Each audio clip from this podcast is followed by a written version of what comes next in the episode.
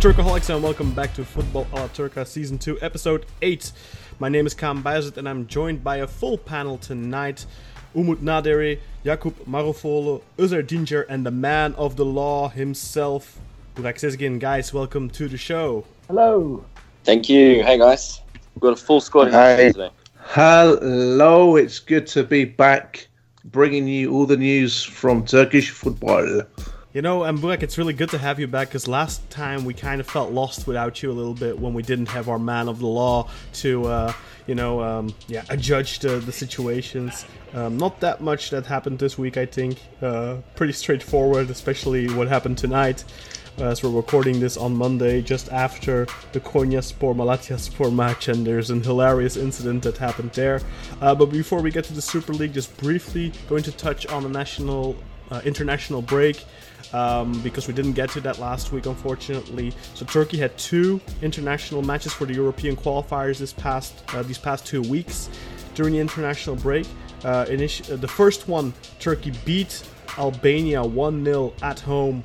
A goal coming in the 90th minute from Cenk Tosun, uh, and then Turkey went on to France and got a point away at France, which uh, I think was the ideal scenario for anyone. Well, of course, a win would have been better, but uh, a point away in France when you've already beaten them at home, that's fantastic. Four points against France. So um, the French took the lead. Uh, I don't have the minutes in front of me here right now, but late in the second half, I believe around the 70th, 75th, 76th minute or something like that. Um, Olivier Giroud had just come in off the bench, headed the corner home. Uh, 1 0 for France, and after they were basically uh, pounding on the door the entire match long, Mert played a fantastic match.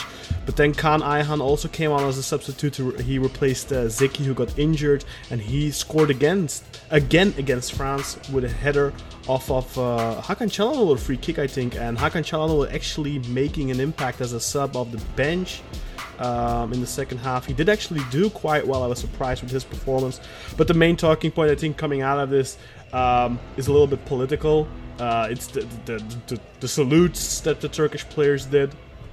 Uh, we're not going to spend too much time on that. I think uh, the outside world responded in a very chaotic and over the top way, um, acting as if uh, the Turkish players were making, uh, I don't know, some sort of uh, Heil Hitler uh, signs or something like that. Uh, well, in case you're not familiar with Turkish football, the military salute is a very common celebration in Turkey. Okay, maybe the timing may uh, be not perfect, but that's what Turkish players, even foreign players in the league, do all the time whenever there's a, a victim, a Turkish soldier that dies in an attack or whatever. So it's uh, it's more of a, sign of uh, respect for the army rather than condoning uh, a war or whatever. So I really, I really, I was really upset about all the BS the last two weeks from Spanish media, uh, Italian media, French media. Uh, the thing that pissed me off most is that they were clearly not well informed on the su- subject matter. I felt like I don't know how you guys felt about it.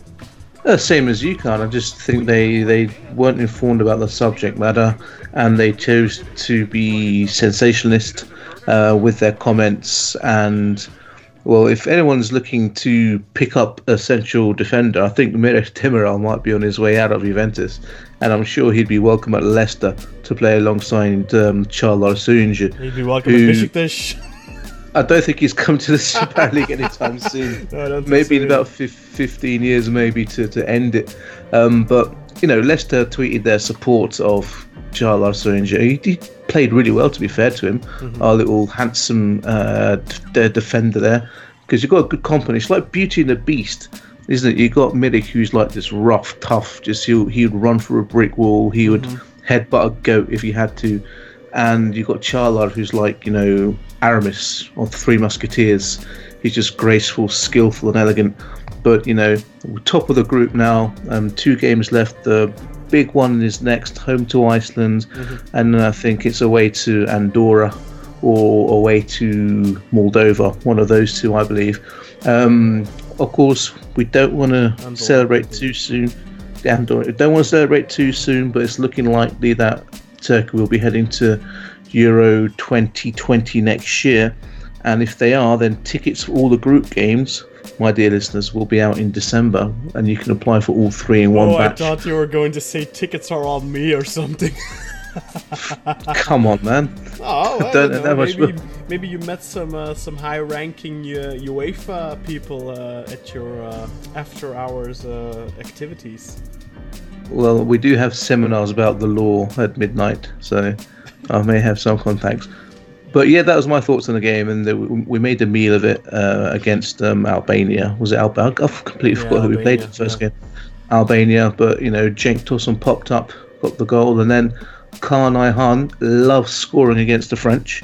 Um, don't you know? We had players missing, they had players missing, Mm-hmm. but The, the one thing I didn't really like, though, I think that Kaan Ayhan didn't really want to do the military salute, and Mary got really pissed at him and kind of, uh, yeah, tried to force him into it. And I, in my opinion, it's kind of like, look, if you're if you want to do that, it's your decision. And uh, I think that the, the reactions from, for example, St. Pauli is is absolutely irrational, and I understand that they're a, a club against fascism, and I get that that's in their in their blood, but what they're doing is oppressing opinions too. So isn't that fascism too? Um, seems a little bit of a paradox. Uh, but uh, yeah, no, I, mean- think Kaan Ayhan was also called in at Schalke. Uh, Merih Demiral, we, he, he was tw- trending, you know, to Merih Demiral out or whatever that was it. I don't know, or fire Demiral. I don't know what the fuck it was. Some stupid. Uh, trending uh, tweet, but uh, it's a little bit disgusting. I mainly because, like, like, I like I said, I mean, it seems like they don't really understand this military. They seem to think that they only just started doing this now because Turkey were, uh, I think currently they're still in a ceasefire, but we're in a war uh, in Syria against uh, Kurdish uh, troops. Um, and whether you're Turkish or Kurdish, look, I don't think any of us here are, are sympathizers of the current uh, Turkish government, and I don't know if, if any of you is in favor of war, but I, I sure can only speak for myself, but I, I would never be in favor of war, but at the end of the day, um, supporting your troops is not the same thing as supporting a war, in my opinion. I mean, look, Tur- Turkey is is and always has been a very misunderstood country. I Yeah. think that's one of the key takeaways from the last ten days or so in Turkish affairs, whether it's football, politics, anything at all. Yeah, but what people also need to understand, like outsiders, um, Turkey is a country where military duty is still obligatory for men, at least. Um, and in many of the European countries where they've now come out and spoken out against this, that's not the case. It's not been the case since the 60s or the 70s or whatever, uh, or maybe the 80s, whatever. But a long time ago, at least, like one or two generations ago. Um, and the thing is, as well, I think what you need to keep in mind is when you are still if you know that at one point or another military service is going to be a part of your life or it already has been i think your connection with those soldiers is greater than it would be for let's say um, in, in, in belgium like where i live where there's no military service anymore. I mean i, I don't think people really have a connection to, to soldiers here. But at the end of the day whether you agree with a war or not um, you, I don't think that soldiers are, are deserving of uh, scrutiny in the sense that, of course, if they could commit atrocities, that's something else. But at the end of the day, those are people that uh, sacrifice their own safety uh, for the safety of others, of a country, of an entire country. Um, and I think respect for those people should always be in place, whether you agree with war or not, uh, or with the campaigns or not. Uh, Jakub, you've been very quiet. Do you have anything to add? Um, yeah, I think you guys pretty much summed it up. Um, I'm going to preface, uh, preface it with saying that I'm not the most educated about this stuff, but you know, it being the, the, the position Turkey is in is a little bit is a little bit difficult for people to understand. With you know, Mhm. the Middle East being a clusterfuck and Turkey being so close to it every time. Yeah. Um, as you said, I live in the Netherlands. Um, you live in Belgium. Military service here isn't isn't compulsory. You know, you you don't have to do it. It's more a job here. So people don't really think of the military the way they do in Turkey. You know, in Turkey, it's pretty much intertwined into daily life. And um, seeing the posts online, seeing the uh, seeing the criticism from uh, the football teams and everything, it, it, it's really a kick in the dick.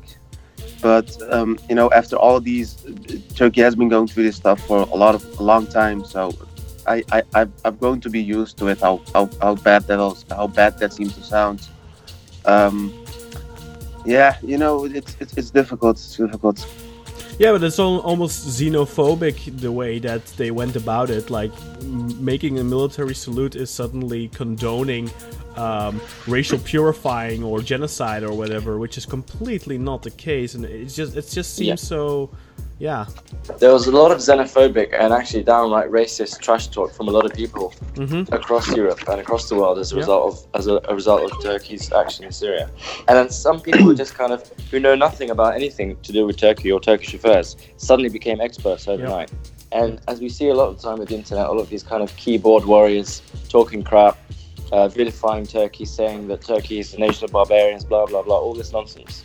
And that that's been really the most frustrating thing because, as you say, people Yeah. just don't understand the issues, don't understand the context, and have these kind of preconceived ideas, which are essentially racist. So it's pretty Yeah, bad. And, and and and so, sorry to cut you off, but No, I think ahead. the importance of football is so so important here because football is the international sport of the world, and if you do well in football, everyone knows your your country, your players. They get a taste of what's going on in your country. So to, for Turkey to be topping the group of the qualifiers uh, in a group with France, who are the world champions, is a really big deal. And we should be very proud of the place for, for having come this far and being on the verge of Euro 2020. If we qualify for Euro 2020, it, it cements Turkey's place in Europe because this is the biggest sporting event in Europe. Turkey's going to be a part of that, qualifying alongside France most likely. So to make sure that we don't get sucked into that Middle Eastern clusterfuck, we have to constantly make sure that we're engaging in European competitions in football and Champions League, culture affairs, blah blah blah. So the importance of Turkey topping this group shouldn't be underestimated. Yeah, and uh, that's enough politics, I guess. Um, this isn't a political show, of course. Uh, you might think it of the last five minutes or so, but uh, let's move on to football. The Super League returns with match day eight, and on Friday, the reigning defending Super League champions Galatasaray took on Sivasspor at the Turk Telekom Arena, or what is it called these days? Turk Telekom Stadium or just the Ali Sami Yen Stadium, I guess. Um, and Galatasaray came out on top, winning three to two. Goals here coming uh, a brace from Florian Andone in the 21st and 42nd minutes. Uh, the first one was a really good taken goal from at the edge of the box after he took it. Uh, I think Ryan Babel played it into him. A screamer of a goal. The second one was a penalty. Um, then we have a red card in the 48th minute for Isaac Cofie. Arouna Koné pulled, one back for Sivasspor in the 69th minute. Ryan Babel made it 3 1 in the 74th minute and had a very uh, interesting celebration. And then in the 84th minute, Erdoğan Yeşilyurt put the final scoreline on the scoreboard 3 to 2. Galatasaray pick up an, uh, an important three points. And uh, Uzar will be telling us a little bit more about this match. Yes, the three points. İlaç as they say in Turkey. We really, really needed to win this game. Um, previous match before the break was, of course, the nil-nil against Gençler, who were rock bottom uh, in the previous match day. Um, we played dreadful football, and if we think take our minds back to Terim's press conference after that game, he said, "Look, maybe I should take some of the blame, having continued to rely on the same players week in, week out. Maybe I should have given some of the youngsters a chance to prove themselves, some hungry players. Maybe I should have, maybe I should have done that." And then, of course, fast forward to match day eight. What does he do? He plays more or less exactly the same team that played against Gençler, with the exception of the two wingbacks. Still, we had Belhanda playing. Still, we had Babel playing. Um, so really, I got the impression from looking at that that match day squad that he hadn't learned anything from the previous game. Um, get let's get it stuck into the action. Andone, like you said, scored an absolute screamer of a goal. Really, really excellent goal. He was, you, you might say, he was channeling his inner Falcao. Such was the gracefulness and the elegance of that shot. I was really impressed. I didn't. I mean, I, I know that Andone is, is a good player. I, I likened him a few weeks ago to um, to Almanda, but I didn't think he had it in him to score such a such an awesome goal like that. So, if, listeners, if you haven't seen it, do check it out on the beIN Sports app. Um, and to Babel, so ba- ba- Ryan Babel is a curious case because he actually gave the assist to Andone, like you said, Khan, and he played some decent football at times in the first half. Um, but man, he was so wasteful as well. I mean, the whole Ryan Babel moving in from the left and trying to cut in on the right has been done and dusted like a thousand times already this season. And I think 999 of those times have just been a complete waste. And you're just screaming at the TV, think, "Oh, Ryan Babel, what are you doing? What are you doing?" And then, of course, the thousandth time in this match, it became a goal. So it's it's such a he's such a frustrating player to watch, and he's so wasteful a lot of the time. But the, at least there's that one occasion where he does something productive. He gave the assist, he gave the goal. So I wouldn't say he's had a great game, but looking at the stats on paper, I mean, he's probably earned himself. Um, in fact, no, let's be honest, he's definitely earned himself a start against Real Madrid. And you know, I got really nothing more to say about Belhanda. Um, what else? Oh yeah, the wingback. So Nagatomo and uh, Mariano were dropped in favour of Şener and Emre Taşdemir, who I think both had a very good game. To be fair, they both having, despite having a lot of ma- um, lack of match fitness, played pretty well. Um, they made some key tackles, particularly I think it was Şener who made a really good, really good tackle in the middle of the box, which, which would have been a hundred percent goal otherwise. Um, and I want to create another paragraph for Emre Mor as well because three weeks ago he was not even in the match day squad for PSG, which I thought and a lot of people thought was just scandalous from Terim. Because okay, the guy had my issues off the pitch, blah blah blah. I mean, I don't really care about that stuff. If the guy is playing football, he makes a difference. He's fast, he's tricky, he's uh, he, he loves to face goal when he runs. Like he offers something very very different to no that nobody else in the squad really has. So it was a huge mistake for him not to have played him against PSG. At least he's thought about putting him in the starting lineup, um, and I think that was a, that was the right move. That was his best decision uh, for the Sivasspor match. I hope he continues with that with the Real Madrid game. I'd like to see him play. Um, what about Muslera as well? Um, Muslera made two really key, critical saves in the first half that would have any other goalkeeper could, could have led in, and Sivas could have been 2 0 up within 20 minutes. So let's take nothing away from Sivas' performance. They're a very good team. Despite going 10 men uh, down to 10 men in the second half, they continued attacking, they scored, they put us in great, great difficulty actually. Sivas are a good team, and actually, this fixture, if you look at it historically, is always a bit of a goal fest. So 3 2, 5 goals. Um, it, it, this is one of those games where uh, the gambling men amongst us should always back for, for over two and a half goals. That's a lesson for the future. Yeah, and it was a little bit of flattering scoreline maybe at halftime because, as you said, Sivasspor mm. did have a good game uh, at the end of the day, and, and they did get that consolation late on, and it made it a close call. But at the end of the day, uh, they couldn't really after that, you know, after Andone's goal, they couldn't really ever. Um, I think aspire to a point anymore, despite playing a decent match. Uh. But yeah, Bryan Babel's goal was really good too. What did you think of the celebration?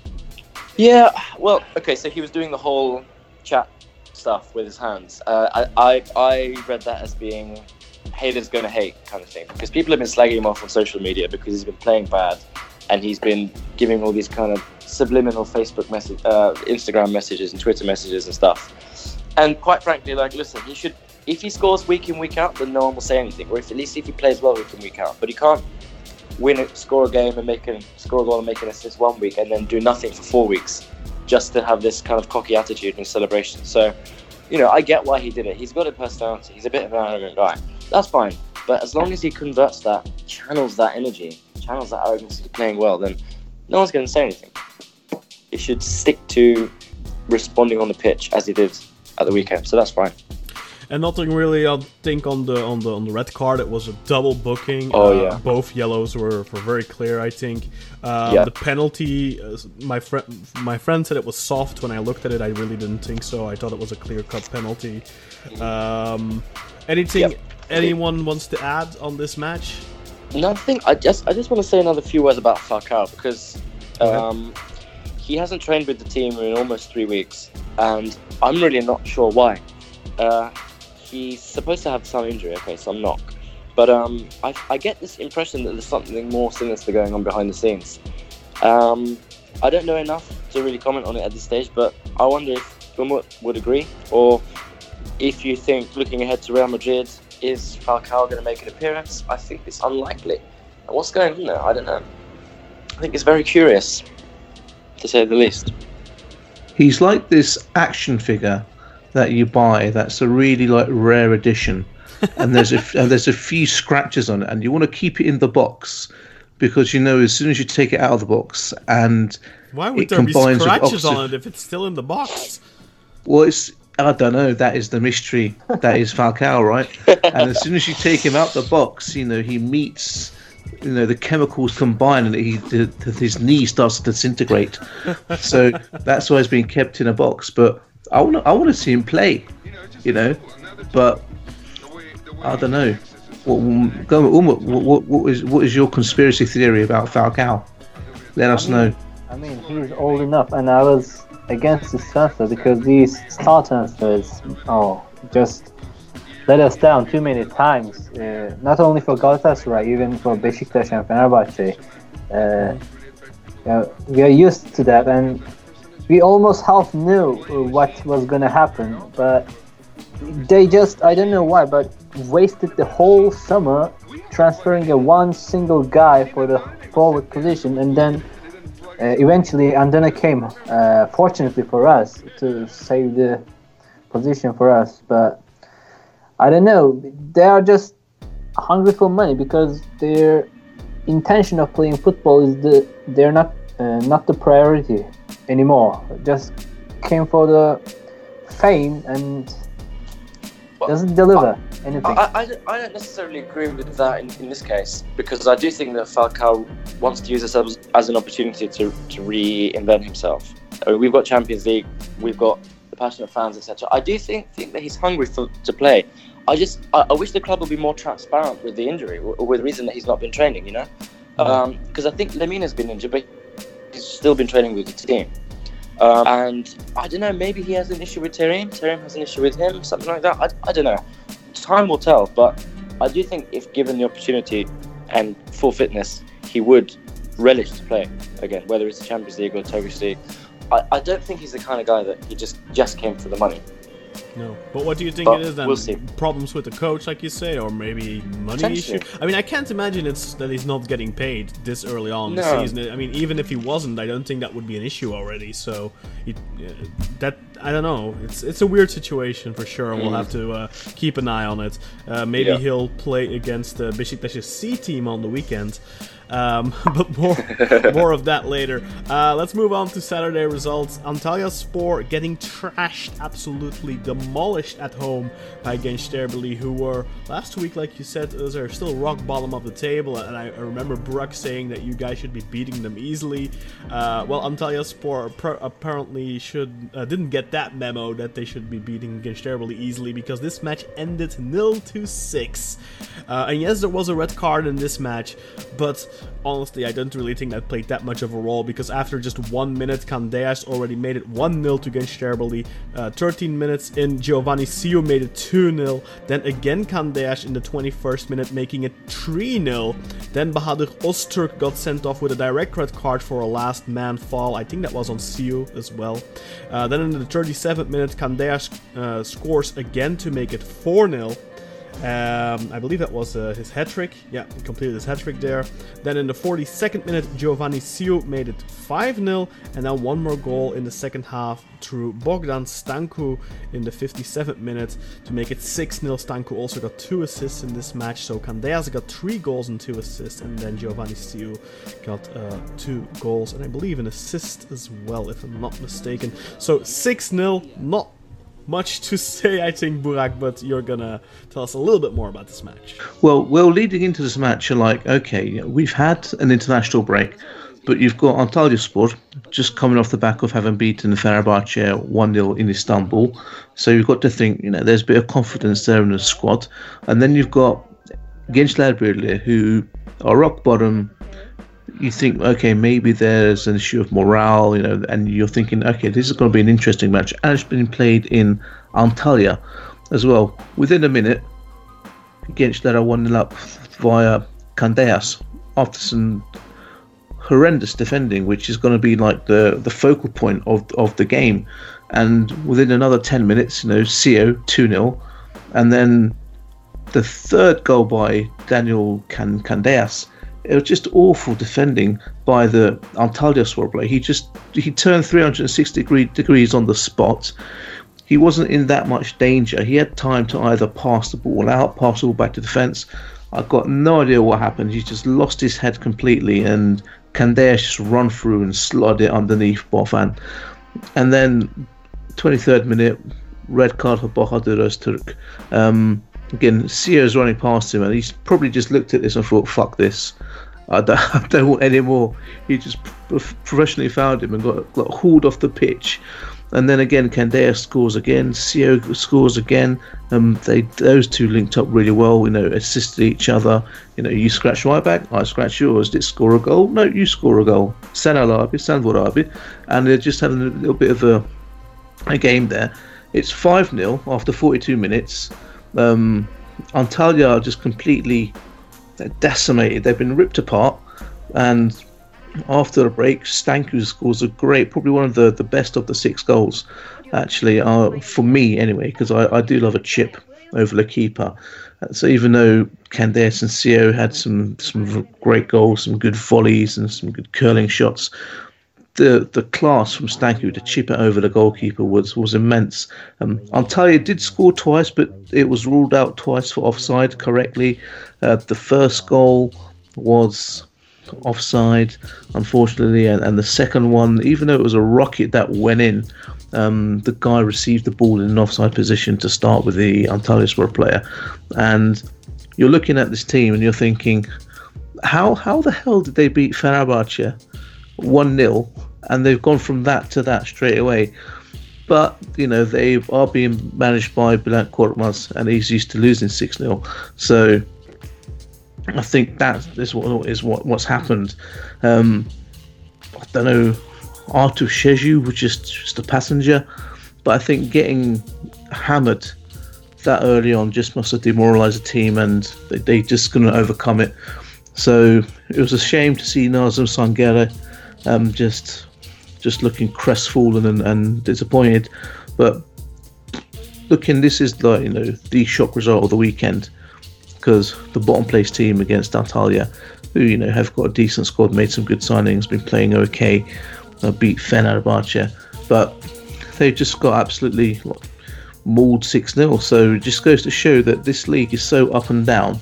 And we've we had some other crazy goal fests this this uh, match day week as well. So you cannot say the Super League is not entertaining and you never know what's going to happen. So that is why you have to tune in every week because you never know who's going to get hammered 4 0 or when there's going to be three red cards or when they're going to do a kolbastı on the pitch after the game. So, yeah, uh, everything exact- is something happening. exactly. Uh, Thirty-four goals, I think I'm counting this match day, so it was absolutely uh, insane. Um, it would have been nice if it would have been a couple more uh, as a Besiktas fan. Uh, but talking about Kolbastı, I believe uh, our dear friend Jakub Marofolo was probably dancing after the Trabzonspor Gaziantep match finished. That one finished four to one, and guess who got on the score sheet for the first time? Indeed, Daniel Sturridge in the ninth minute, and then uh, five minutes later, he assisted Alexander Sørloth's 2 0 as well. Um, then Jefferson pulled one back in the 54th minute uh, to make it 2 1 uh, to Gaziantep, and that was really deserved at that point. I felt like uh, Gaziantep had been pushing. Um, and, and they deserved to get back into the match, but then Jose Sosa scored from outside the box. The uh, commentator liked it a little bit too much to my liking for a shot that didn't really go. No, but just the the shot. He was like acting like it was an amazing strike from distance, and then I looked at the replay and it was like really quite central, and the goalkeeper should have done more there. Um, and then Yusuf Sarı made it 4 1 in the 81st minute. And then Kayode got his second direct red of the season, again after a VAR check. Um, after he had initially already gotten a red card a couple of weeks ago against Besiktas, uh, after he got into it with uh, Mohamed El Neni. Um, so yeah, he gets sent off again. So uh, yeah, I don't know what's up with that guy. He's a really good player. I feel like uh, he also caused a lot of havoc in this match. He was uh, fundamental, I believe, in the goal that uh, they ended up scoring. Um, and he's just a really quick and, and good attacker for a counter-attacking team. But I don't know, he has these little ten- nasty tendencies. But uh, Jakub, tell us a little bit more about uh, what you felt uh, when uh, Daniel Sturridge scored and just your general. Uh, Yeah, I I unfortunately couldn't watch the game live because um, I was working. So first of all, why the fuck is a game being played at like 4:30 in the evening? You know, that's that's my first complaint. But um, I I, I kept an I kept an eye on the match, um, and I felt my I felt my phone in my pocket buzzing like a lot. and it was a couple of friends of mine that also knew that you know I'm, I'm waiting for uh, Daniel Sturridge to score one, and I thought, oh, it, it might have happened. So I so I excused myself, and um, yeah, I, I saw the I saw the dance. I couldn't find the goal. It was a it was a really annoying two minutes or so to find the, the goal online. But yeah, I'm I'm so happy, man. I'm so happy that he finally scored. He deserves it. You know, he uh, he still he still isn't really like uh, fit enough to play 90 minutes. But you can see that when he's on the pitch, the guy is just uh, you know you, the, the the quality is just dripping off him. You know, he uh, he has a really good vision. Um, in the second goal, you could see that. You know, in the first goal, he was. You, you can see him really shouting for the ball. You know, you can see that he's very, very hungry for the for the goal. And uh, nice play from Sørloth. You know, to get the ball to him. Um, we get to we get to see his dance. Everybody in uh, Trabzon did his, did the dance, and I'm sure a lot of people put it on Instagram, Twitter. I you know I'm not a dancer, so I didn't. Um, but in the second goal, you can just see the pass that he gave to to, to It's just a, a, really wonderful pass, you know, and um, he seems to get better day after day. And um, I, I can't wait to see him, you know, when he's when, when the team is back with uh, players like uh, Ekuban and um, Ekuban and Abdulkadir to see how we will uh, play with those guys, you know. Um, but uh, the game in general, I I, um, I thought that you know the team the team just keeps putting uh, putting their performance higher and higher every week. It seems um, a lot of a lot of thanks goes to um, goes to Ünal Karaman and uh, and, and the players on the pitch, of course. But um, this was a this was this was a game that we should have won, and we did.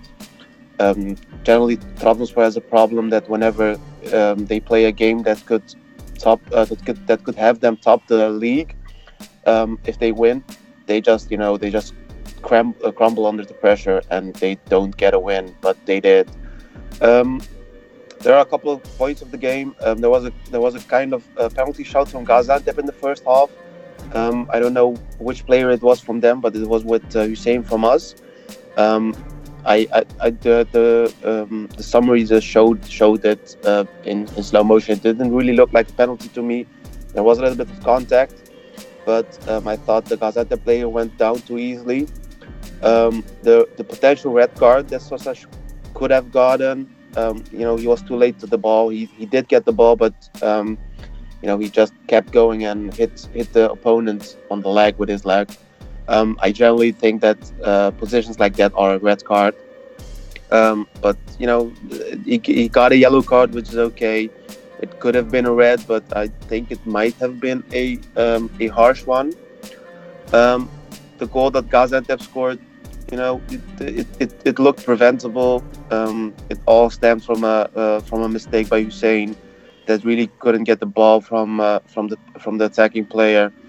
Um, not not not a lot of strength uh, on his body, and if he, if he could have pushed him a little bit harder, it shouldn't it, it won't it wouldn't have ended in a goal. You know, um, the goal from Sosa, you know, um, I like the guy. Uh, but uh, as you said, the, the commentator maybe did a little bit too much. But um, really important goal though, because yeah, really really important goal.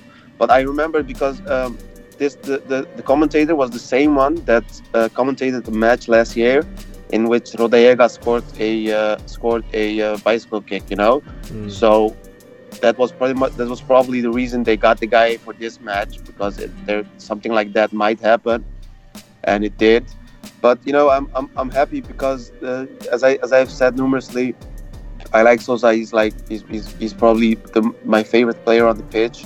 And after the game, I, I, I read a couple stats. I don't know if they uh, I, I, I kind of checked them to be uh, to look if they were true or not. But it's supposedly he's the player that received the ball the most, the player with the most accurate passes, the player with the most passes, the mo- player with the most one duels, and in this you know, match or in general? In, no, in this match, and you okay, can see yeah, that for for a, for a player of his age, you know, it's it's wonderful to see that. Um, then uh, to see the goal that Yusuf got, uh, I did see that one. Uh, I did see that one live. Um, I'm happy that he, uh, you know, I'm happy that he's back from his injury. So we got another player on the wings, and that he got his goal. And um, I hope he gets a little bit of more, a little, little bit of confidence back I didn't like the, the celebration to be honest. I thought like you just came back from your injury, maybe don't do like six flips. Yeah. and um, but it ended well. It was, it was funny to see him hug uh, Sørloth because there's like a half meter difference in height between them. it looked like a dad, you know, caressing a child from, you know, and congratulating them with a good uh, with a good performance. Um, and lastly, um, the red card that you talked about for Gaziantep. Um, yeah, we know seeing it seeing it live in the in, in, in the in the tempo that the match was in, it's kind of hard to you know see it immediately as a red card. So uh, I get that I get why he gave a yellow, but um, seeing seeing it in VAR and uh, seeing the elbow come up, it really looked deliberate to me. You can maybe say that because uh, Yusuf is a really tiny guy, it looked more like a you know um, like a battle for the ball. Mm-hmm. But, yeah, but he um, did the, the same thing. It's, it's really, really curious because he get, did the exact same thing with Elneny um, a couple of weeks ago. Well, exactly, it's not exact same. It's not like a carbon copy, but it's the same thing basically, like giving a little dirty elbow in a duel because he's frustrated, I think. And when you, I mean, I know, I understand that you can do that if there's no VAR, but when you know VAR is looking and you just got a red card for that, like three, four weeks ago. Why on earth are you still doing that? It's uh, so stupid. I mean, I the, the only thing I can think about is probably that he was, you know, he was frustrated, and um, probably the celebration that Yusuf did, that he was like, you know, show, yo, that's a little bit disrespectful. You know, you won the game and stuff, but maybe tone it down. But you know, that's the only thing I can imagine. You know, I'm not saying that that's the reason why he did it, but um, you know, the spur of the moment, the heat of the heat of the moment. You know, it is what it is. Um, so we were temporarily we were the the number one uh, on the on the on the leaderboard. That was good to see. Um, the team start the team seems to you know gel gel together again. Um, the the city seems to believe in it. I can't wait for the potential um, downfall after the winter break. I hope it won't happen, but you know, um, I'm I'm happy with the result. Yeah. Anyone's got anything to add to uh, Trabzonspor? Who I, I don't know. I I think right now looks like the team to beat for the title, not counting Alanyaspor. Am I right in saying that, or is it a little early for that? Definitely front runners. They play attractive, fast-paced football, and when they get their injured players back, they're definitely going to be a force to be be reckoned with. Um, it's just whether they can stay consistent, which um, Jakob mentioned might be might be an issue. But they've been playing together for a long time now. Yes, they'd lost uh, Yusuf Yazıcı and um, Abdulkadir is injured right now, but they've got players that have. You can see that they've stepped up. They're still playing the same style of football. They've still got the, they play with pace and intensity, and they get the ball forward quickly. They move out quickly, so they're a good team to watch. They're an, enjoyable team to watch, and definitely up there with the favourites. I think yeah. to to win the league. And they can still get better, like you said, with Abdulkadir although I don't know how quickly he'll be back, but Ekuban will be coming back soonish. Uh, and then, you know, they could still potentially uh, even get one or two good players in the winter. Not that they really need it, but I, I think maybe if they get like one Fabian Ernst or Federico Giunti type signing, Besiktas fans will know what I'm talking about. Then uh, could really give them a great chance, I think. Uh, anyone anything to add to Trabzonspor, or shall we move on to the next match? Okay, moving forward, Başakşehir takes on Göztepe at the Fatih Terim Stadium, or is it still called that actually? Uh, that match ended 2 to 1 in favor of Başakşehir. Frederik Gulbrandsen put the hosts ahead in the 11th minute, but Sene, uh, Soner Aydoğdu scored against his ex-club in the 64th minute to make it 1-1. Right before that, he had missed an incredible sitter, by the way. Um, but then in the second minute of stoppage time, Martin Skrtel put the 2-1 on the scoreboard after some fierce pressure from Başakşehir and Okan Buruk gets the 3 points. He seems to have turned things around. Başakşehir had a terrible start to the season, uh, pretty much the same thing as Besiktas, but contrary to Abdullah Avci at Besiktas, Okan Buruk has been able to turn things around so far and Başakşehir get 3 points here and Umut will be telling us a little bit more about this match. Uh, yeah, uh, Başakşehir started the game without Daniel Alexic this time. Uh, Okan Buruk went with Gökhan Inler, uh, and uh, we could see that uh, many of the Başakşehir players were tired of the international break because they gave like three players to the national team this season. Uh, Irfan Can, Mahmut Tekdemir, Mert Günok played 90 minutes in the French game, so they looked tired in the game a bit. And Başakşehir, even though uh, their tiredness uh, didn't affect, because Başakşehir started the game dominating the game and Beto made some crucial saves uh, during the first half, uh, denying too many uh, goal opportunities for uh, Başakşehir. And goal came from a pass from Epureanu, like a four-meter ground pass, which is incredible for him. And very nice off the ball run from Gulbrandsen to finish it well in the near post, but it's firstly denied by the officials uh, as offside. But VAR check said it's uh, fair, and goal was given after the VAR check.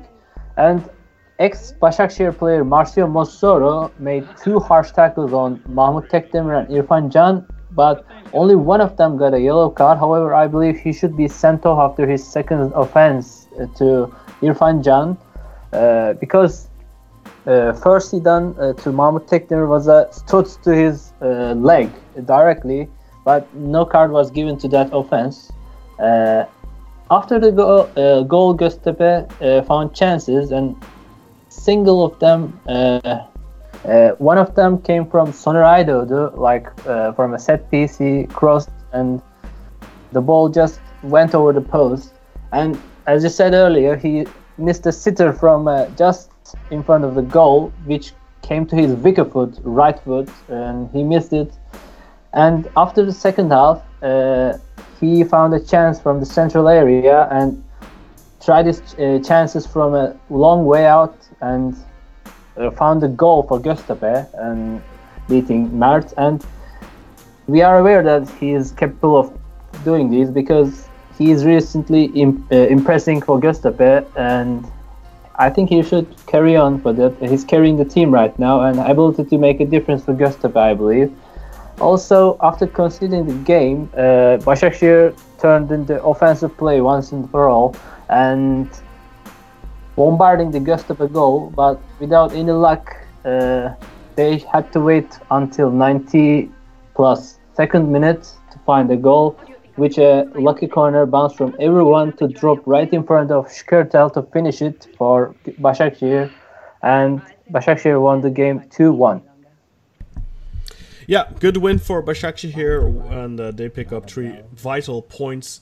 Um, unless anyone has anything to add, let's move over to the next match. Nope. Okay, let's move over. Ankara Gücü Beşiktaş. This match ended in a very disappointing nil-nil. The only match this weekend in which there were no goals. Um, and it was just really a bore fest. I felt like there was a the, the, the highlight of the match was the red card for Sedat Acay in uh, the 76th minute. He got basically uh, two yellow cards in the span of I don't know five seconds or something. He got a yellow card and then he was still mouthing off a little bit against the ref, and he got another yellow or direct red. I'm not even sure if he got a second yellow or direct red. Um, but it was a little bizarre. Uh, yeah, apart from that, Besiktas missed, I think, two really good opportunities. Uh, Ankara Gücü, it was really very much a, tale of one team that really has probably the least quality in the entire league, being Ankara Gücü. Although the difference uh, wasn't big. Um, but that they just really, you know, the thing with Ankara Gücü is they are probably on paper the worst team in the league. Uh, but they're not in the bottom three for a reason. That's because they really do give it their all every match. Um, and that was the same here again. They just gave it their all. They made it into a really physical match, uh, not in a dirty way or anything, uh, but they just made it a physical game, made it difficult for Besiktas to do anything. Uh, Besiktas, like I said, I think they had two really good opportunities or so, but that's really not enough uh, over 90 minutes against uh, Ankara Gücü.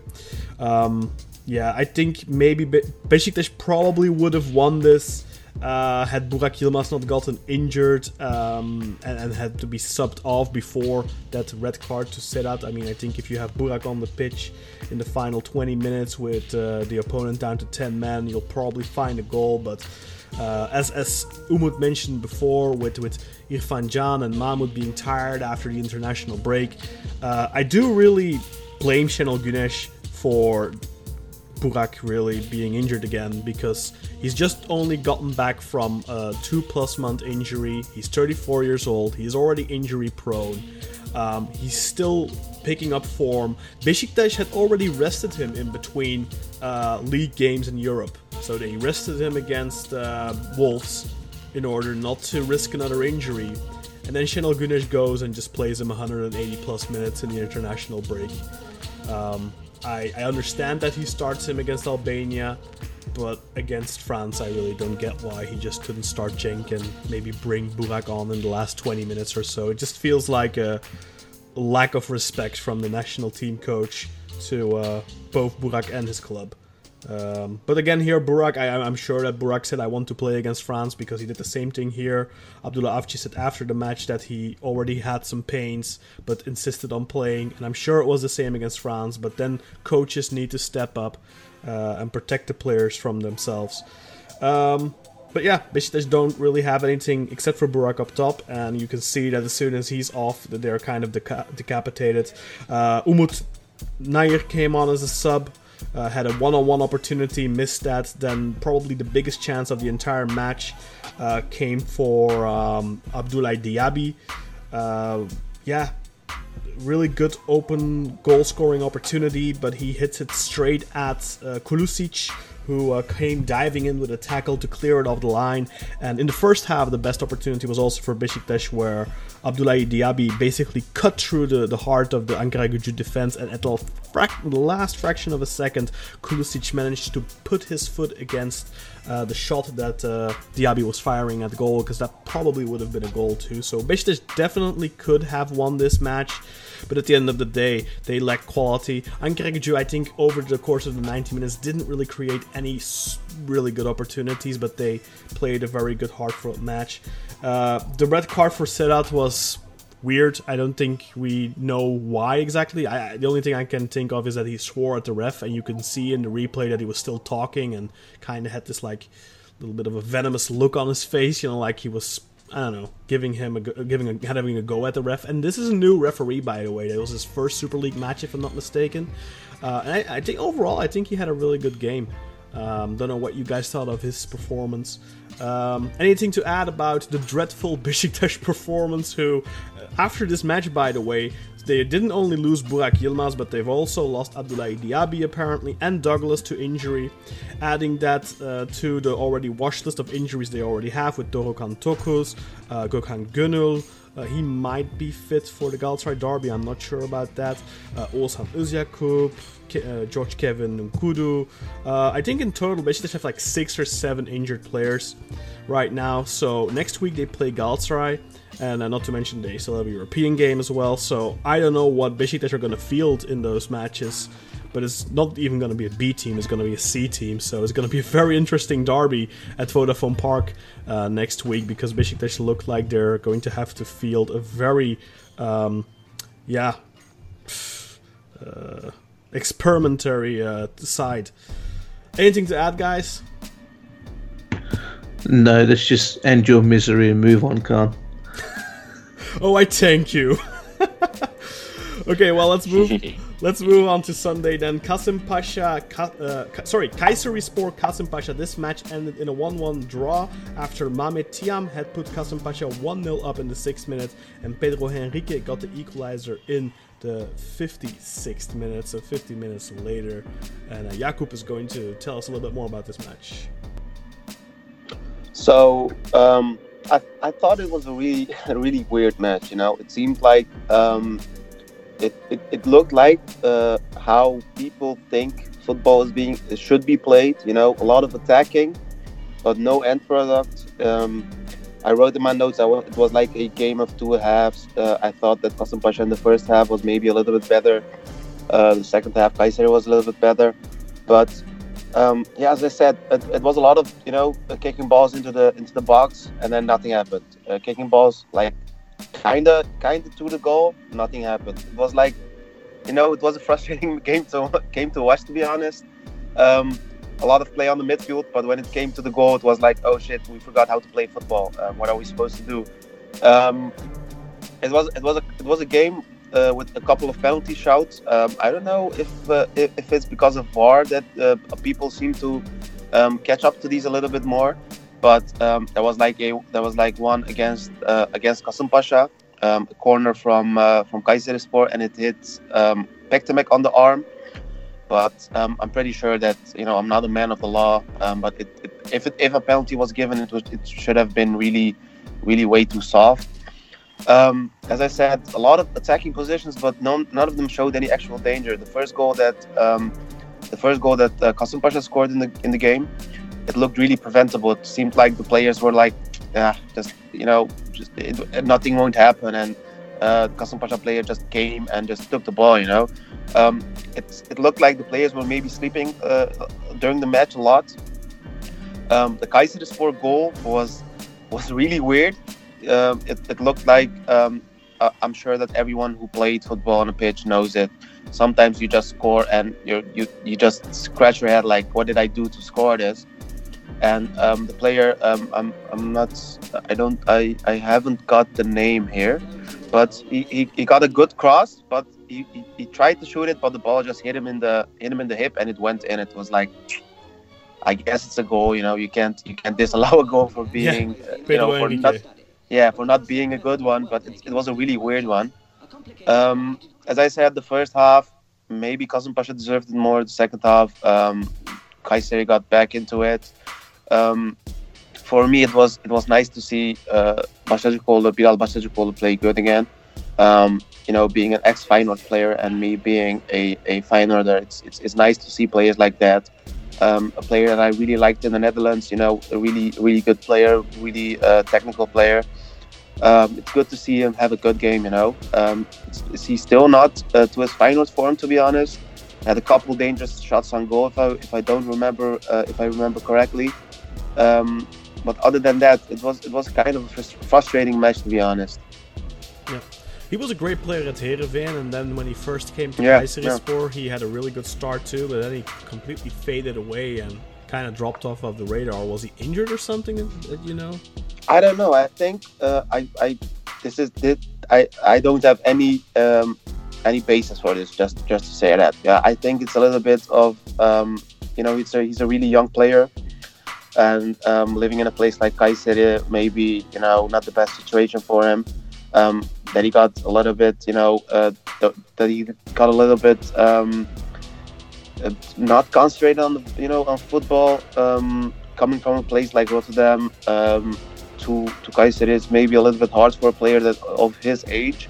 But as once again, I don't think that's this is the reason. I that's this is um, I, I don't think this is the reason. You know.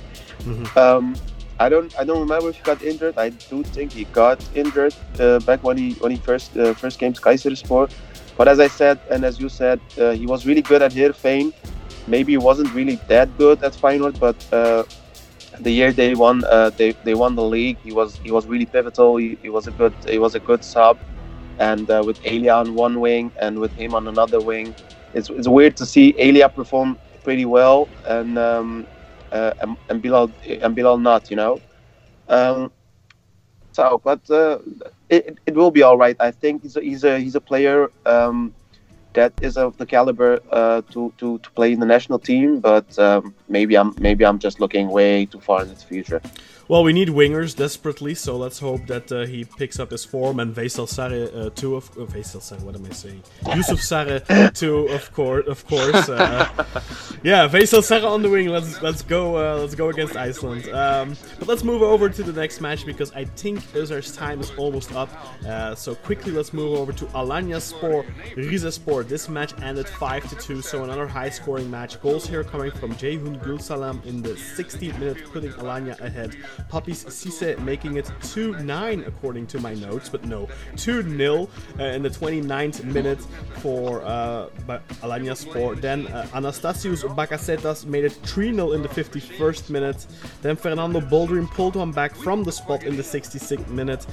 But just four minutes later, Junior Fernandez would make it 4 1.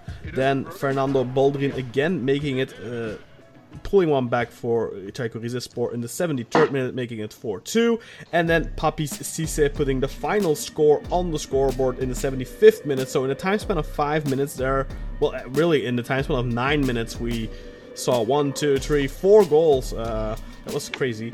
Um, so a goal fest in Alanya. Papi Cisse scoring his eighth goal in eight matches, and uh, will be telling us a little bit more about this match. Yeah, I'm I'm really enjoying the rise of Alanyaspor this season. They they might be a bit of a flash in the pan, but they're playing some really sexy football. Um, and I think they're competing with Trabzon as being the most hipster team in, in this season's Super League. I mean, um, they play some really fast plays uh, football. They make some slick passes. Um, the front, well, Cisse and Junior Fernandez, but are you know on fire. But you mentioned uh, Bakasetas, is it? Is the Greek Greek Greek yeah. uh, striker? the front three of those guys. That's the one. That front three is uh, really on lethal form. Uh, um, and behind them, you've got Jae Hoon as well, who's having a bit of a renaissance. And I was just checking out the stats of the uh, Alanyaspor squad. So Caesar has eight goals. Um, Junior Fernandez four with two assists.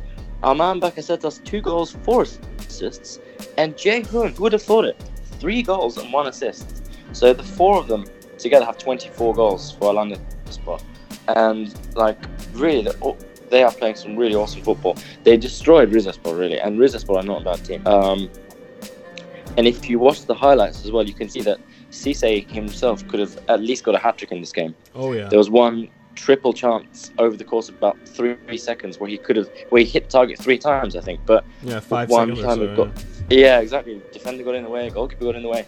Um, so, so yeah, there's some some play some at times chaotic football, but it's it's really fun to watch.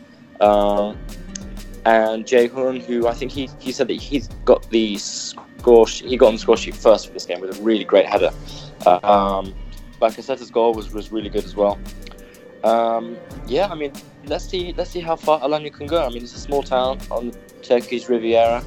I would like to see them to see them do well because I think it will be a fun place for uh, Europeans to come to if they if they reach the Europa League.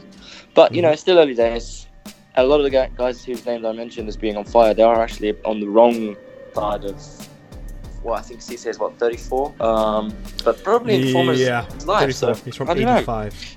Yeah, yeah, but he's it's funny. He's got eight goals in eight matches, but he probably could have had twelve or thirteen already. Right. He's, he's missing exactly, a lot of exactly. opportunities, but he's getting in so many opportunities at the same time too. And yeah, it, it's quite uh, remarkable that uh, Alanyaspor had the top goal scorer in the league uh, three years ago, I think, with Wagner Love. Mm-hmm. Um, yeah. Then they kind of struggled a little bit. They got Bobo back from Australia. That didn't really work out. You know, the former Besiktas player.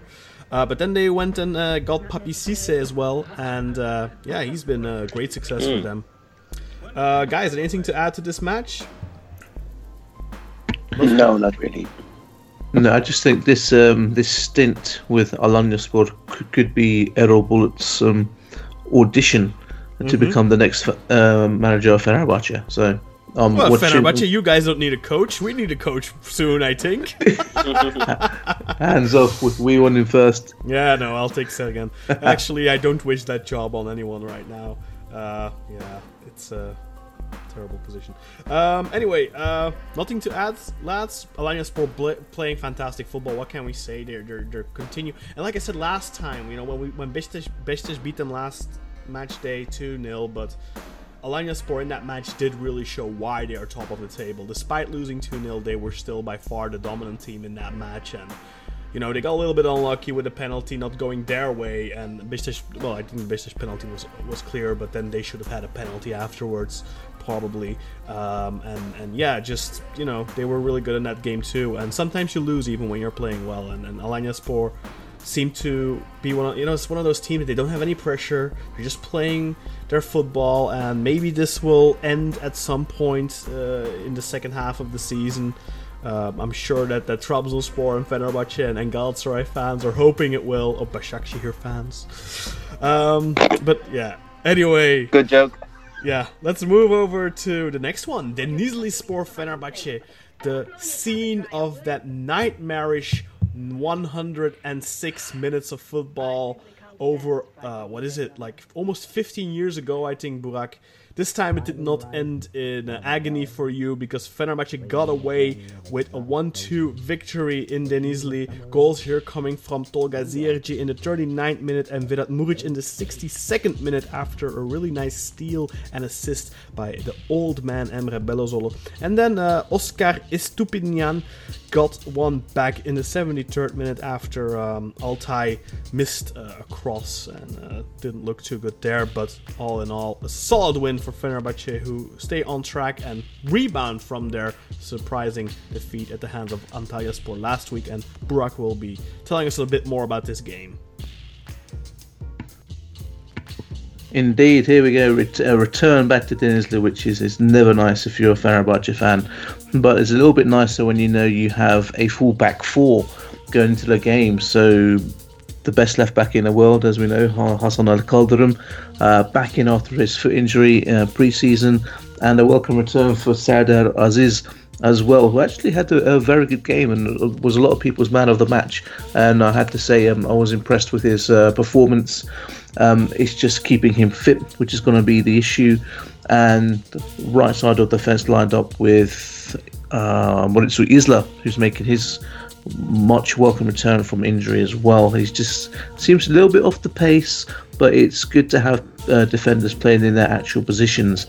Um, the curse of the lefties. So Max Kruse unfortunately was injured, so we uh, could not play him, and of course Garry Rodrigues was back, a little speedster on the left. But it did mean that we had to shunt Ozan Tufan out onto the right wing, which is not his position. And I do I feel sorry for the guy because he's he's had to play in a lot of different positions this this season. But to be fair, he's he's pretty much he's done a job. He's been professional. He's worked very hard. Um, what I must say is um, the, I was impressed with the work rate of the team on on the the, the Sunday that we played them. Tolga Ciğerci, um, despite missing a whole season last season, his his willingness to work and run. Um, I didn't like it when we were putting him out on the wing. I mean, he he could kind of do a job there, but the guy's you know six foot three, six foot four is probably like ninety kilos. He's not going to be running around for ninety odd minutes. But I just felt that again there was a lack of cutting edge about the team. It, it all felt a bit lethargic, a bit slow. I had more confidence in the defence with regard to when Denizlispor attacked. I was not really under too much stress when we were soaking up the pressure because you had both Zanka and Serdar who were good, uh, at, at the back. He tried a little bit of link up play with Hassan Ali and, and Gary, which was okay. But then the, the breakthrough crumb comes again from that man Vedat, who gets a header in, it comes off of the bar, falls to Tolga's feet, and I'm there thinking, just control it, get it on target, just try and get it on target, and he does, and it puts us 1 0 into the lead, which I think was deserved based on the balance of play. We we tried to do a little bit more than, than Denizli had done. And then the second goal comes after you mentioned Khan, after a lovely little play from uh, Emre. Uh, nicks the ball, gets his head up like any good young footballer should do. Uh, picks out Vedat, and he, he loves that sliding left foot finish. He's scored a few goals like that. Um, I think he scored a similar one for Kosovo in the international break, which was albeit a tapping, but still Reminds me of Mario Gomez. Passes. Yes, maybe maybe he's watching his videos and getting inspiration from another great goal scorer.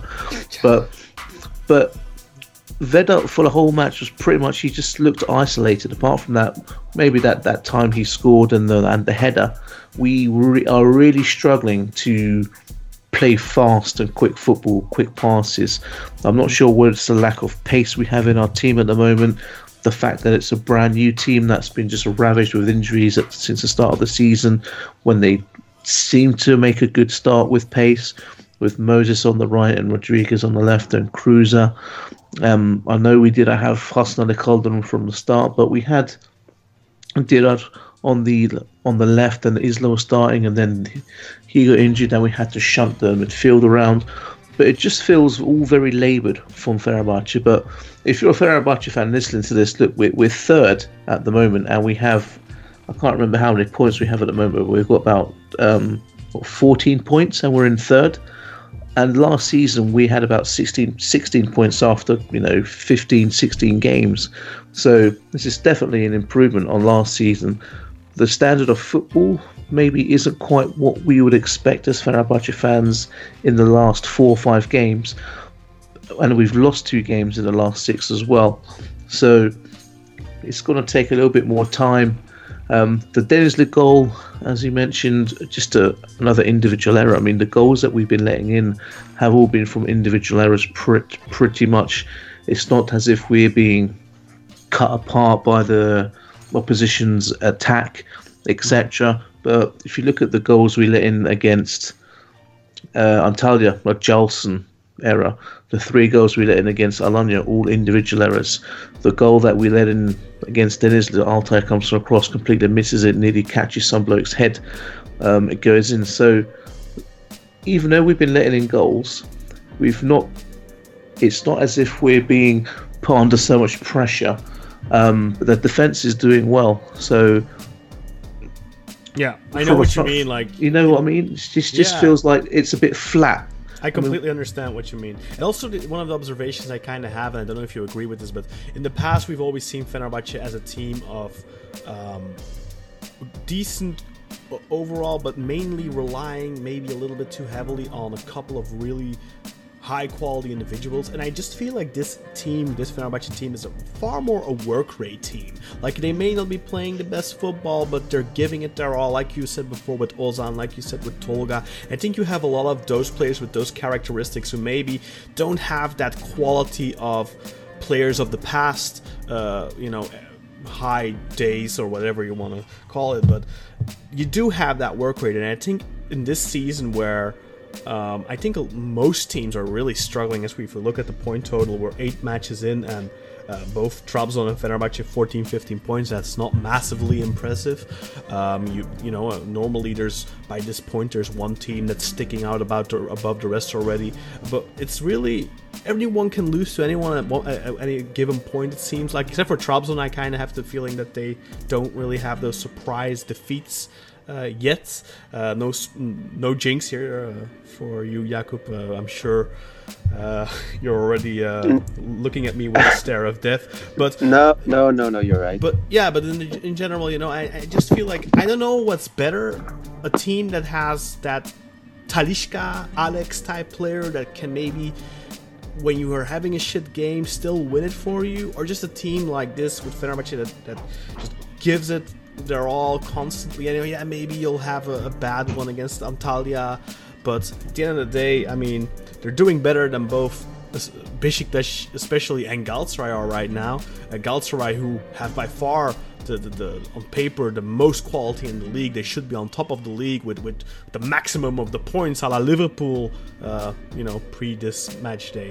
But they're not, and Fenerbahce are up there because they are uh, they have that work rate. I don't know if you agree with me on that. If it's like more, if, if Fenerbahce have morphed into more of a work rate team rather than a team of individual, individualistic quality as they were maybe in the past, and even in 2013-14 when uh, Fenerbahce won the league title under uh, under Ersun Yanal, I, I kind of felt like they relied too heavily on a couple of individuals to pull them over the, uh, the finish line, so to speak. I mean, in, in, some aspects, I do. In, in that, when you're looking at the team playing, there there doesn't seem to be any egos, like big egos, in, in the team like in the past. So when we had Van Persie, you know, there- there was a big ego there, uh, for example. And I don't think Fenerbahce, uh, Fenerbahce have ever suffered with like big, big egos. But like you say, looking at the team now, it looks like they're having fun in training, which is important to see. There's a good there's a positive atmosphere around the club. There's still the question mark of Ferdi. Um, I don't know why he wasn't in the squad. Um, Aristotle was asked about it after the match, and he just proceeded to give a talk about saying when you play for Fenerbahce, you need to be He, in the right he does mental count as state a of foreigner, I think, so that might be a reason. I don't know how many foreigners were in the squad. I, well, I think it's you're allowed 14 in the actual squad. Like, and I, I, Um, I, yeah. I forget how many on the uh, No, 13, I think. 13. So I would have to double count that. Might But- be wrong. No, some people say he picked up a knock when he was playing for the under 21s in the Netherlands. I'm not too sure, but you know he. Like the first two games of the season, I remember him him coming on, him scoring and assisting, especially in the the Başakşehir game and um, Yeah, the, for the sure. Başakşehir yeah. where he provided the cross for for Dirar. So he those two games he came on and had an impact. After that, he came on and he didn't have as big as impact, which you can't expect that you know every single game Yeah, to come on and have a super sub impact. But there's a question mark there. But looking at the the team in general, you know, you know photos from from training, videos from training, watching them on Fenerbahce TV, there just seems to be a good positive buzz about the camp, which is good to see, and that looks like it's translated onto the pitch in terms of players willing to work for each other, are willing to, to fight.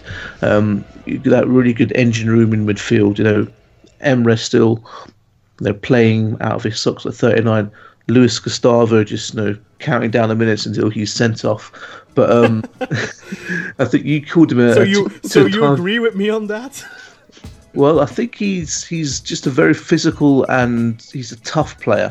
Um, but you, you can see there's a red card in him at some point this season.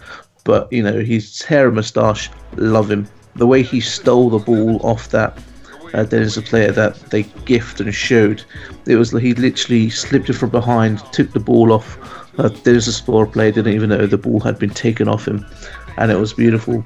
But I think the most important thing for us was to to get the three points, and especially to get the three points in Denizli as well, and try and yeah, hopefully close a, a bad chapter in the club's history by coming out of there with three points. And I don't know how the I can't remember which Denizlispor player it was. He jumped and kneed Emre in the ribs and didn't get booked for it. And I think you could quite clearly see that as he went up, he, he looked down. To me, it looked like he looked down so he knew where his knee was going. Um, so that was a high knee. So I think that would count as dangerous play. I'm not saying it should be a red card, but I think you know it should at least be uh, a foul and a, and, and a yellow for that because you see players going in with high feet and knees that have been booked before. But you know, Emre got up and he gave the assist to Vedat. And Vedat, who has just been uh, an absolute revelation, you know, probably you know top two, three left-footed players that Fenerbahce have had. Alex being number one, and then you know you've got Evil Balic, who I loved, and he came, he had one season and left, and then you've got this this man mounting who just he's strong, he runs, he's skillful, scored again for Kosovo in an international break. Um, just seems to go about his business on the pitch without much um, complaining and moaning. Um, but uh, he's left alone at the moment, and I would like to see us try and feed him more. So I'm not sure if that's the effect of not having wingers that are good, putting in good crosses for him. Maybe he missed a link up with Kruse. Um, maybe there are too many people with left feet in the in the squad. Um, but then you've got the Dennis Sports uh, chairman coming out after the game saying it's an absolute disgrace that this has happened and, and that's happened. Well, I think he's called Ali something. Well, Ali something, you can go and fuck yourself. I was And- I was I was actually looking for the positions he was talking about because I couldn't really. I mean, there's a position in the first half where Zanka's kind of. I don't know if it's in the box, but he was like pushing a guy. Um, not not sure that's in the. I, I don't know if it was in the box. Um, He was out. He was out muscling, and the one I think he's mentioned, and the one that Selçuk Dereli, Selçuk, let's call him just Ah. Selçuk Wankface, um, saying, "Well, Gustavo's fouled on Mustafa Yumlu." Um, that was outside the box, and Yumlu the box, yeah. um, Yumlu fell inside the box and proceeded to act like he'd taken two sniper rifle shots to the leg. Um, Gustavo looks like he'd like given a bit of a whack on the leg as he went through, and I'm like, Lewis, Yeah, he lifted his knee, I think. So it, Yeah. it, it was uh, it was definitely a mean fall. I think. I think that's why I told you that he's got a red card in him, but that wasn't the penalty because it's outside the box, as you said. yeah. So Um, I, I don't know why they were complaining so much. I mean, Hmm. I don't think it's a red, by the way, because a friend of mine said that that should have been red, but I really didn't see it as. It was definitely a little bit of a mean streak, but it wasn't like he wasn't like. I mean, he's not going to injure him. It, it wasn't hard enough. I think it wasn't like bam. You know, just a little eh, bam. I don't know. Yeah, It's Bam. just- Uh, You wouldn't think it because he's quite lean, but he is quite strong. He's got good lungs on, on him as well, and he just um, sometimes he's a calm head, sometimes he's a hot head. You don't know what version you've got to get Yeah, he's, he's had a couple of uh, tackles in the box uh, in the past where I think two potential penalties in previous games where I really thought he got a. Oh right, wait, no, that was a one against I think on his debut match where he got I think he got away with something, and then there was the one uh, against. Uh, Galatasaray maybe, but then I think in the replay it kind of looked more like that wasn't really what we all thought it was, uh, and that the guy, it was a Belhanda or whoever, kind of shot in the floor, and that's why he fell. Uh, but there was another one, I think. But anyway, uh, yeah, I, I do think he, he's gonna end up getting a red card sooner or later this season. Uh, Some but, point, uh, maybe. yeah. But yeah, at the moment, you know, third in the league, 14 points. There's an interesting round of games coming up in game week nine, which we'll look at uh, at the end. I think that's going to have a good effect on the, the top four um, coming to the end of game week nine. But a good result. Hopefully, uh, Emirates isn't too badly injured, and we can get Moses and a Kruse back. So I think once we've got that ideal first 11 back with our, our wingers and Mad Max in there, we should be a lot more effective at uh, trying to create chances and getting the ball to Vedat a little bit more because the man will the man will score definitely. Um, you know he's got it in him. We just need to feed him and get him service. Um, four goals so far, so a goal every game. We can't complain. Um, based on the strikers we had last season. Yeah. And uh, just uh, to come back to the earlier thing, there were nine foreigners in the squad, so that definitely wasn't a reason for Ferdi's omission. Uh, and Victor Moses was on the bench, so he'll be uh, back soon, I would imagine. Um, and then maybe one more observation: uh, Fenerbahce and Trabzonspor both uh, successful early on in the season compared to other teams. Um, and maybe one of the key points in that is Vedat Muriqi, Alexander Sørloth, you know, tar- strong targetman strikers, able to hold onto a ball, able to do a little bit more than just hold onto the ball, um, and they're giving their team time to close in, uh, to to to come up up top and, and just hold the ball, combine with uh, players, giving them an option in the box, around the box. And I think that's something that maybe other teams are lacking right now. Galatasaray have been lacking it with Falcao, who hasn't played much. Andone only just starting to get his, uh, you know, his feet wet, or whatever, however you say that. Um, and then, of course, Besiktas have had sporadic. Uh, Burak Yilmaz only just coming back from injury. Now he's injured again, and then Güven Yalçın, who's an absolute disaster as a lone striker. So I think that really makes a big difference. And I think I, I, I rate Vedat very highly. Uh, Sørloth is, is winning me over. I, I know I said a couple of weeks ago I'm not a huge, I'm not usually impressed with him, but can't deny the guy's been performing. And again, you know, this weekend he was instrumental to the win for Trabzonspor, and he's just so important. And maybe he's not the best striker, but he's really useful. And that's the same thing with Vedat. And not the best striker, I mean, when I'm comparing him, I'm comparing him to like a Mario Gomez, eh? not. You know what I mean? Like Jakub, don't get me wrong. I'm not saying he's not a really No, no. stri- uh, clearly just- one of I'm the top just- strikers in the league right now. But he's I'm no Mario every Gomez. time I'm every time I'm, I'm I'm watching him play, I'm thinking like, oh, I'm going to tell this to Khan. Just to watch him, just just look how good he is, you know. No, no. I mean, he is good, but he's not. He's not elite level. You know what I mean? I think he's. I mean, how old is he? He's like 22, 23. he's, so he's really still, young. He's really young. Yeah. So as strikers come into their own around 26, 27, 28. So he's still got lots of room for improvement, uh, and he's already pretty good right now. And I mean, having a guy like that up top, it, it just adds so much to a team. It gives you uh, possibilities, it alleviates pressure. And I think Fenerbahce and Trabzonspor have that in common right now. They really have a good big man up top, and that's something Besiktas don't have because, well, you know Burak's injuriness. Uh, Galatasaray don't really have it right now either. And Alanya doesn't have it either because Papi isn't really a big guy, but he's scoring goals. He's banging them in, and they play a different type of football. So yeah, I think uh, yeah, Sørloth and and and uh, Muriqi could be uh, instrumental in the title race this season too, and of course Falcao can still be too. We'll have to wait and see. Um, let's move over to Monday, the final match of match day 8, Konyaspor, Malatya Sport. This one ending 2 0 for Malatyaspor. And really, the thing where the match revolved around was Serkan Kırıntılı's red card in the first minute. I'll leave it to Umut to describe uh, the awesomeness of this red card. Uh, then, from the resulting free kick, I believe it was, Guilherme scored uh, in the fifth minute to make it 1 0 for Malatyaspor or 0 1. And then Robin Yalçın uh, made it 2 0 or 0 2 in the 51st minute to grab the three points for Malatyaspor. And Umut will be telling us a little bit more about this game. Well, this game started in an interesting way as the Konyaspor goalkeeper Serkan Kırıntılı just handled the ball outside of the box and a straight card, red card to him. He handled a long ball came to him and just bounced in front of him, which happened to Beto of Göztepe like a few weeks ago, if you remember. Yeah, he was also red carded and sent off from the game, uh, which also ruined the whole gaming plan of Aykut Kocaman and left the team with 10 men for the whole game and they, his whole plan just ruined and uh, after the incident Malatyaspor midfielder Guilherme scored from a close free kick.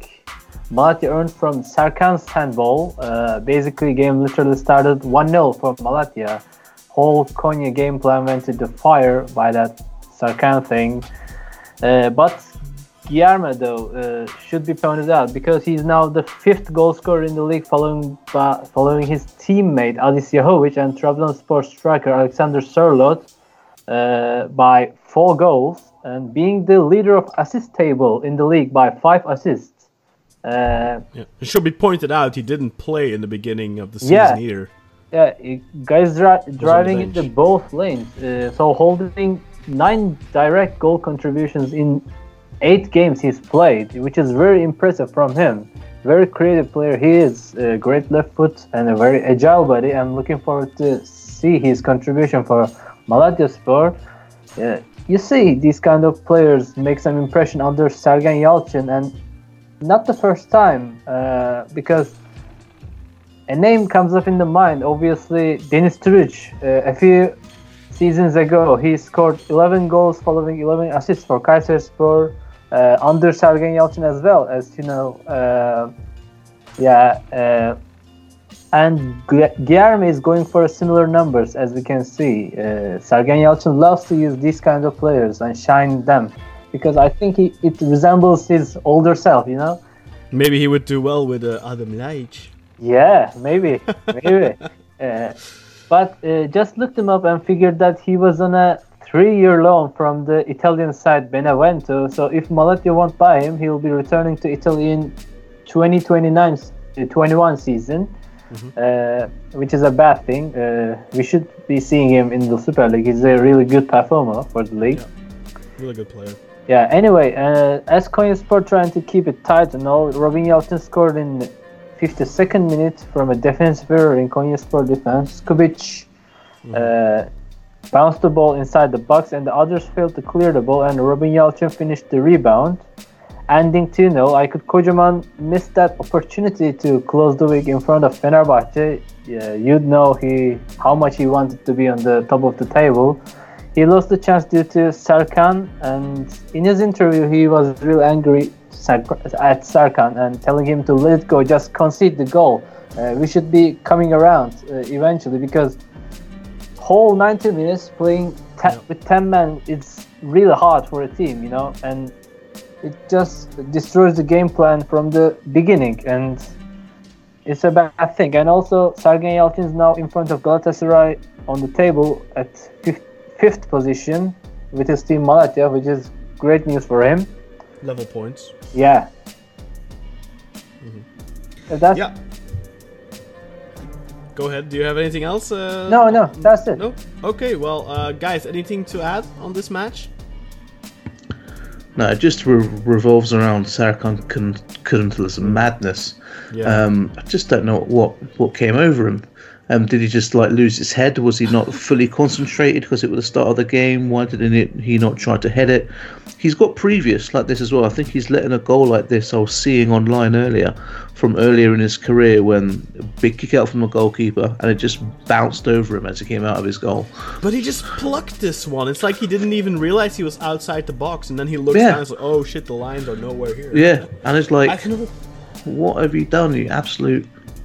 I mean, Plum. the Be- the Beto one was different. I mean, that one you see. I've never seen this before. No, this was like he was just conducting a training exercise, and it all, it all seemed very normal until he, he woke up and realised he's been sent off. Yeah, and he, He he didn't even immediately realized argue. it. He didn't even argue. No, why? Well, there's nothing to argue. He Yeah, yeah. realized it immediately. His hang, head hang down. I think he was even crying in his shirt uh, when he was walking off, uh, or at least cussing himself. Um, qu- go ahead. Burak. I was just gonna say twenty seconds. That's absolute madness. You know, if you're watching the game, you probably you know you you just gone to the toilet and you're washing your hands to get What yourself a glass of water, and you're like, what? I, I think he didn't even get sweaty, you know? Yeah, yeah, probably not. probably not. Poor guy. Uh, quick question. I do. I do want to ask though, because I've I've been praising Sergen for the past couple years in his coaching. I feel like he's definitely a talented coach, but every time he's at a team and they lose, like even Malatyaspor, like they haven't lost a lot this season, but I, I remember a couple weeks ago they lost 3 0 or something, and then uh, immediately people pop up in my mentions because they know I rate him as a coach, and they're like, "Oh, you see, Sergen can't do it," and blah blah. blah. So I'm just curious what your guys' opinion is on this guy as a coach. Um, and, and Umut, I know you've been paying probably the closest attention to his coaching career, but what what's your general assessment of Sergen as a coach?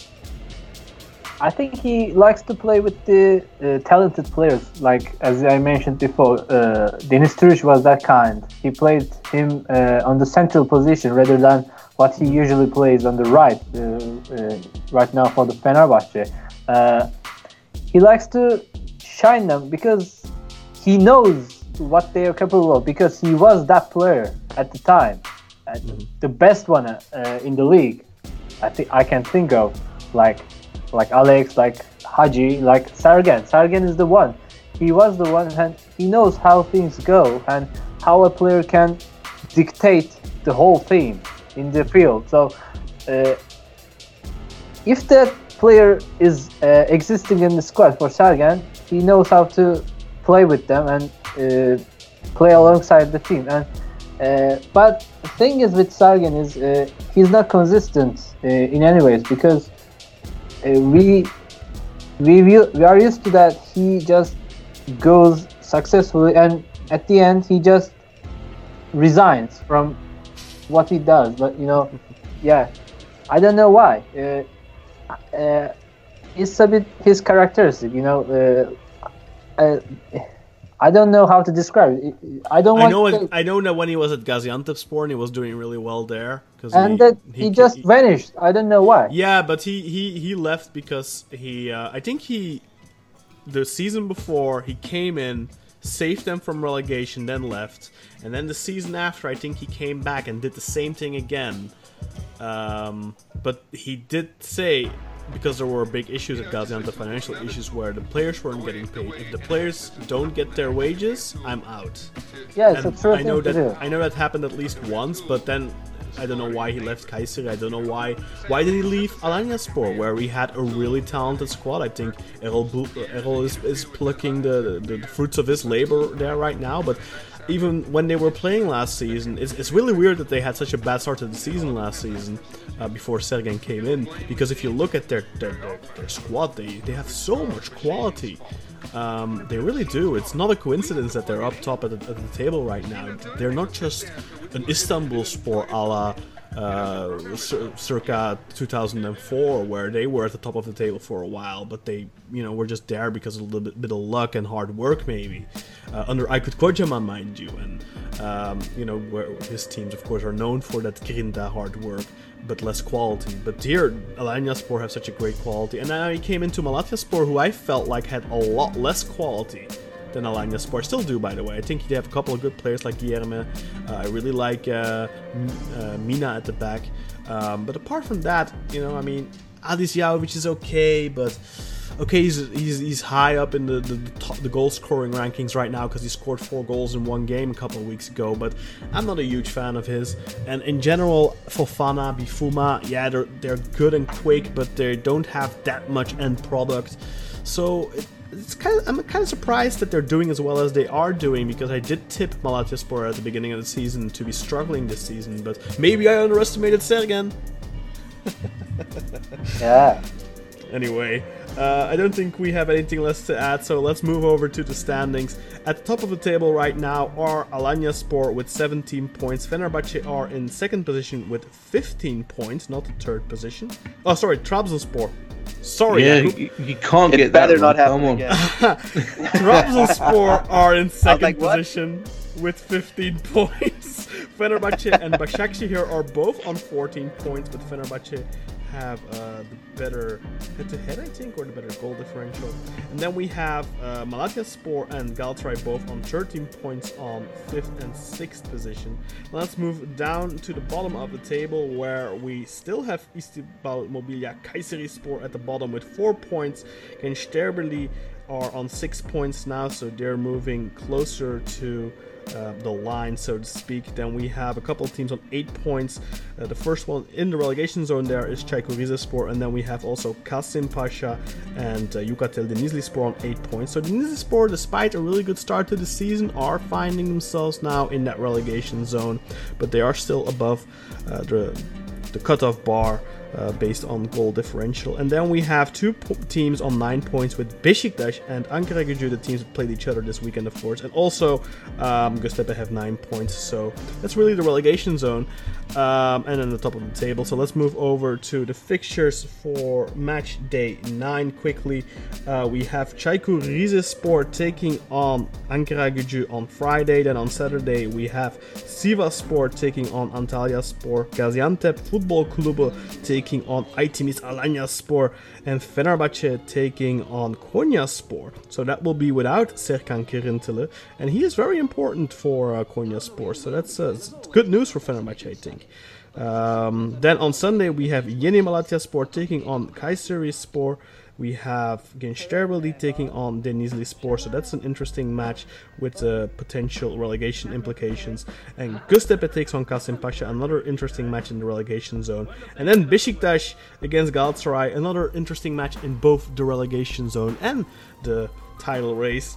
And then finally on Monday, Başakşehir take on Trabzonspor, which uh, I think actually is probably going to be the in- most interesting game of the match day, if I'm quite honest, because I don't think that uh, Besiktas Galatasaray are gonna, is going to be all that interesting given uh, all the injuries Besiktas have right now. I, I just can't see Besiktas uh, put up much of a fight, despite it being at Vodafone Park.